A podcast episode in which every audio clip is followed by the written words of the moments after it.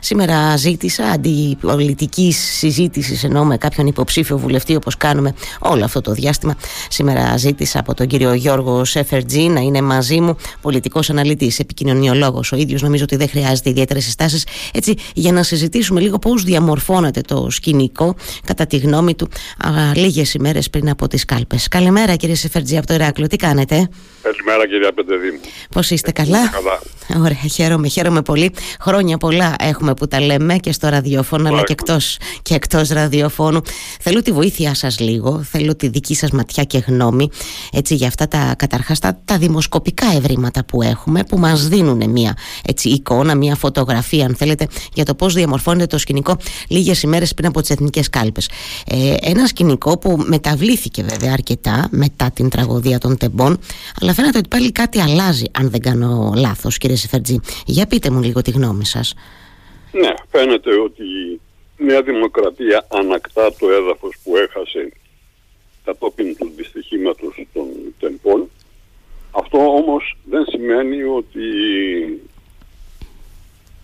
έχουν σταθεροποιηθεί οι συσχετισμοί εν ώψη των, των εκλογών. Και γιατί το λέω αυτό, γιατί θεωρώ ότι είναι χαρακτηριστικό της περίοδου το γεγονός ότι παραμένει η αδιευκρίνηστη ψήφος σε αρκετά υψηλά επίπεδα αφήνοντας ανοιχτά πολλά ενδεχόμενα. Και όταν λέω πολλά ενδεχόμενα εννοώ ότι σε αυτή την εκλογική αναμέτρηση πέραν της σειράς με την οποία θα τερματίσουν τα κόμματα υπάρχει και το πρόβλημα της μεταξύ τους διαφοράς σε ό,τι αφορά το εύρος της εκλογικής Είναι άλλο, έρχεται πρώτο ένα κόμμα που συγκεντρώνει 35%, είναι άλλο το πρώτο κόμμα που θα έχει συγκεντρώσει ένα 30% ίσως και λιγότερο.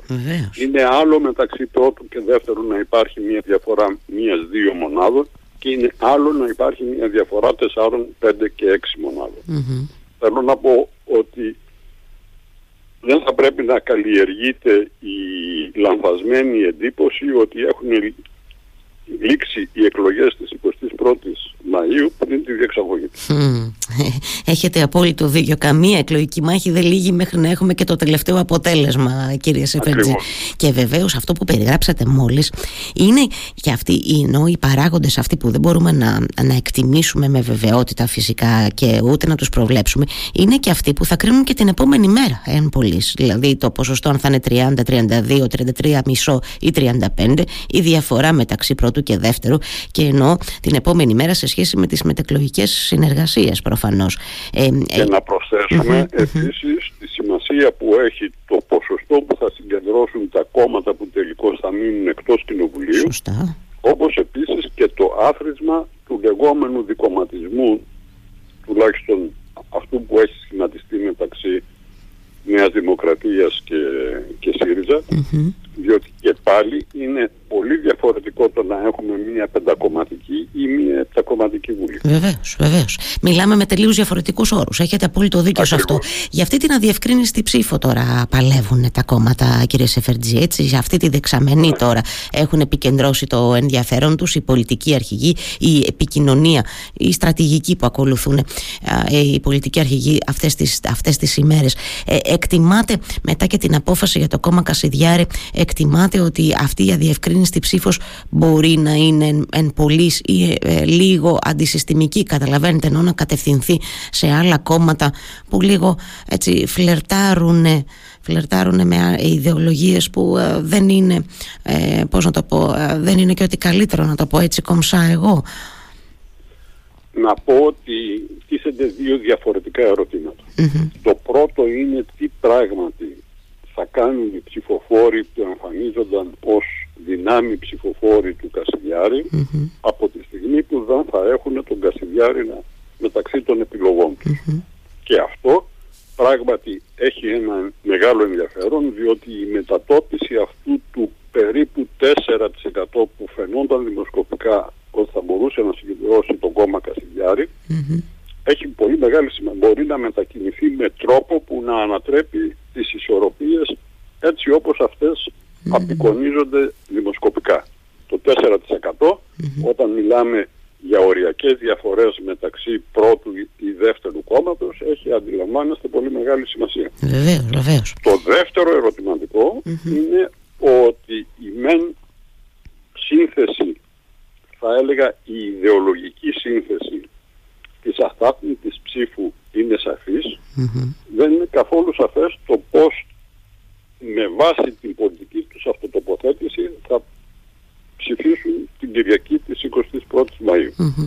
Γιατί το λέω αυτό, διότι δημιουργεί συνήθως οι δημοσκοπήσεις τι κάνουν, σταθμίζουν, εκτιμούν μάλλον το τελικό εκλογικό αποτέλεσμα κατανέμοντας αναλογικά τις δυνάμεις των κομμάτων στην αδιευκρίνηστη ψήφο. Όμως η αδιευκρίνηστη ψήφο, η αδιευκρίνηστη ψήφος ιδεολογικά δεν είναι αναλογική. Στην πλειοψηφία της προέρχεται από την κεντροαριστερά, από την αριστερά και την κεντροαριστερά, ναι. λιγότερο από την εκλογική βάση της δεξιάς και της Νέας Δημοκρατίας, με αποτέλεσμα να μην κατανέμεται, να, ενδεχομένως να μην κατανεμηθεί αναλογικά την ημέρα των εκλογών. Αυτό δημιουργεί έναν πρόσθετο άγνωστο στην εξίσωση των εκλογών της 21ης Μαΐου. Ακριβώς. Σας, ε, σας ε, απασχολεί, σας, μάλλον σας προβληματίζει, σας ανησυχεί το ποσοστό της αποχής ε, κύριε Σεφερτζή; Ε, εννοώ ότι ε, σας έχω ακούσει να μιλάτε για την αποχή πολλές φορές, ότι ταυτίζεται με την κρίση της αντιπροσωπευτικότητας της δημοκρατίας. Ε, το, έχετε, το, έχετε, το λέτε αυτό έτσι συχνά πυκνά στις, έτσι, στις δημόσιες τοποθετήσεις σας.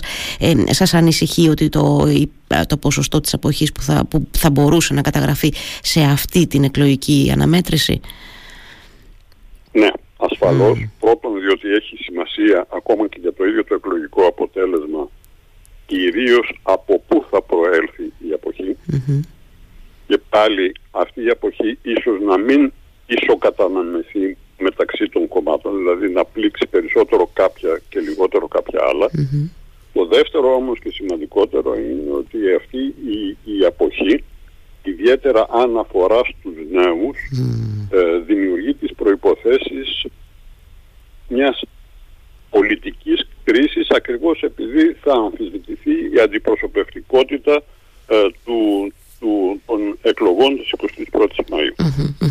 Ε, είναι και αυτό ένα πολύ μεγάλο κομμάτι. Είναι μια δεξαμενή μάλλον αυτή οι 17 άριδες που λέμε κύριε Σεφερτζιέ που προσέρχονται για πρώτη φορά στις κάλπες 430 κάτι χιλιάδες αν δεν κάνω λάθος. Είναι, αυτή, ναι, είναι νομίζω ένα μεγάλο κομμάτι. Είναι χοντρικά το εκατομμύριο έτσι, έτσι, έτσι, έτσι. Και νομίζω ότι ένα αρκετά μεγάλο ποσοστό, εντάξει μια εκτίμηση κάνω και εγώ δεν στηρίζεται σε επιστημονικά δεδομένα, ένα μεγάλο ποσοστό αυτών των ανθρώπων είναι που κατέβηκαν και στους δρόμους ε, συνεχιζόμενα ε, μετά τα τέμπη και τα λοιπά ε, που βγήκανε με πάρα πολύ ένταση και με οργή απέναντι στο πολιτικό προσωπικό. Σας ανησυχεί αυτό το, αυτό το κλίμα; Και πιο πολύ ήθελα να μου πείτε τη δική σας εκτίμηση αν έχει εξαλειφθεί αυτό τώρα γιατί μπορεί να μην έχουμε συγκεντρώσεις καθημερινά και πορείες ε, αλλά θέλω τη δική σας εκτίμηση αν υπάρχει ακόμη αυτό το κλίμα της οργής, της δυσαρέσκειας, της απαξίωσης της πολιτικής ζωής του πολιτικού προσωπικού πώς το κρίνετε; Πρώτον, υπάρχει στο βαθος είναι κάτι το οποίο δεν πρέπει να αγνοούμε. Δεύτερο, και αυτό είναι κάτι που χειροτερεύει κατά κάποιο τρόπο την κατάσταση, αν μου επιτρέπετε ο, η χρήση αυτού του ρηματος είναι το γεγονός ότι η ποιότητα του δημόσιου διαλόγου δεν είναι τέτοια που να προσελκύει το ενδιαφέρον των ψηφοφόρων. Είναι σαν να πρόκειται για μια προεκλογική εκστρατεία που διεξάγεται σε άλλο σύμπαν από αυτός στο οποίο ζουν οι περισσότεροι πολίτες. Mm. Έρχομαι... Αυτό ναι. δεν συμβάλλει στη μείωση του ποσοστού της αποχής. Ναι. Βέβαια. Και τώρα έρχομαι, μου κάνετε μια ωραία πάσα για να πάω και στην, έτσι, στην α, τελευταία μου ερώτηση που θέλω να σας θέσω, γιατί είστε κι εσείς ένας άνθρωπος όπως και ορισμένοι εξημών των δημοσιογράφων που έχουμε ζήσει εκλογές και εκλογές. Ε, και επειδή εξακολουθούμε και σε αυτή την εκλογική μάχη να μιλάμε για δημόσιο διάλογο που σε καμία περίπτωση δεν ε, στέκεται στο ύψος των περιστάσεων και πολιτικό προσωπικό που συνεχίζει έτσι, σε, αυτούς τους, σε αυτό το τέμπο, την ίδια ώρα έχουμε TikTok, έχουμε social media, έχουμε πάρα πολλέ πολλά έτσι νέα εργαλεία στην επικοινωνιακή στρατηγική των κομμάτων στη φαρέτρα τους ε, αλλάζουν, διαμορφώνουν καθόλου άποψη αυτά τα, ξέρετε, αυτές οι κινήσεις στα social media ή το γεγονός ότι πια οι συγκεντρώσεις γίνονται πολιτικός αρχηγός στέκεται μεταξύ του κόσμου στο ίδιο ύψος κύριε Σεφερτζή και με ένα μικρόφωνο απλά έτσι ε, απευθύνεται στο κοινό. Έχουν αλλάξει πολλά, πολλά στην επικοινωνία των κομμάτων και στρατηγική. Διαμορφώνουν όμως πώς να το πω, ορίζουν τα πράγματα εν τέλει αυτό θέλω να μου πείτε ή παραμένουμε λίγο λάτρες του φυλαδίου της ε, από κοντά επαφής με τον υποψήφιο που γυρνάει στα καφενεία, στα χωριά κτλ. Όχι. Θα έλεγα ότι έχουν αλλάξει πολλά και βαθια σε ό,τι αφορά τους τρόπους με τους οποίους διαμορφώνεται η κοινή Και αυτό είναι ένα πολύ μεγάλο πρόβλημα το οποίο θα το βρίσκουμε από εδώ και πέρα μπροστά μας διότι πρόκειται για μορφές επικοινωνίας που δεν έχουν πολύ σχέση με την επιχειρηματολογία επί της ουσίας με αποτέλεσμα το κράτος των εντυπώσεων να γίνεται ακόμα πιο ισχυρό σε, βάσο, σε βάρος του κράτους της λογικης Αυτό είναι το μεγάλο πρόβλημα με τα μέσα κοινωνικής δικτύωσης όπου όπως όλοι γνωρίζουμε βρίσκονται στο έλεος των fake news όπως επίσης και των συναισθηματικών αντιδράσεων που δεν είναι η καλύτερη σύμβουλη για την λήψη των αποφάσεων. Σωστά, σωστά. Μένουμε λίγο στην, στην εικόνα και στην ατάκα, δηλαδή περισσότερο κύριε Σεφερτζή, έτσι, με, μέσω των social media και ακόμα της... Χειρότερα. Ακόμα χειρότερα. σε ένα ε, επίπεδο αποσπασματικού που δυστυχώς δεν μεταφράζει την πραγματικότητα ούτε πάει στο βάθος των πραγμάτων. Mm. Περνάει ωστόσο στους νέους, στους 17 που τα χειρίζονται τώρα με α, φοβερή ευκολία και τα λοιπά τα social. Περνάει λέτε αυτό στους 17. Περνάει. Σε περνάει, περνάει. Δηλαδή ε, εδώ είναι οι δύο όψεις της πραγματικότητας. Mm. Διότι από τη μία μεριά μπορείς να πεις ότι στο κάτω-κάτω τι συμβαίνει. Συμβαίνει στο παραδοσιακό καφανείο της πόλης ή του χωριού να αντικαθίσταται από ένα είδος ψηφιακού καφενείου είναι η συζήτηση που γίνεται μέσα από τα μέσα κοινωνικής δικτύωσης.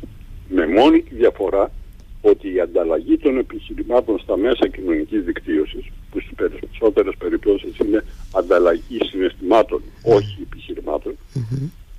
δεν συμβάλλει στην διαμόρφωση κριτηρίων πιο υγιών και πιο ανθεκτικών. Μάλιστα. Είστε, είστε σαφείς και προσυπογράφω κιόλας με αυτό που μου είπατε. Δεν θέλω να σας κρατήσω άλλο. Ξέρω ότι οι μέρες είναι και για εσάς έτσι πολύ γεμάτες. Σας ευχαριστώ θερμά και ακόμα μια φορά και αυτή μας την κουβέντα. Να είστε καλά. Καλή σας ημέρα κύριε Σιφετζή. Καλημέρα. Επίσης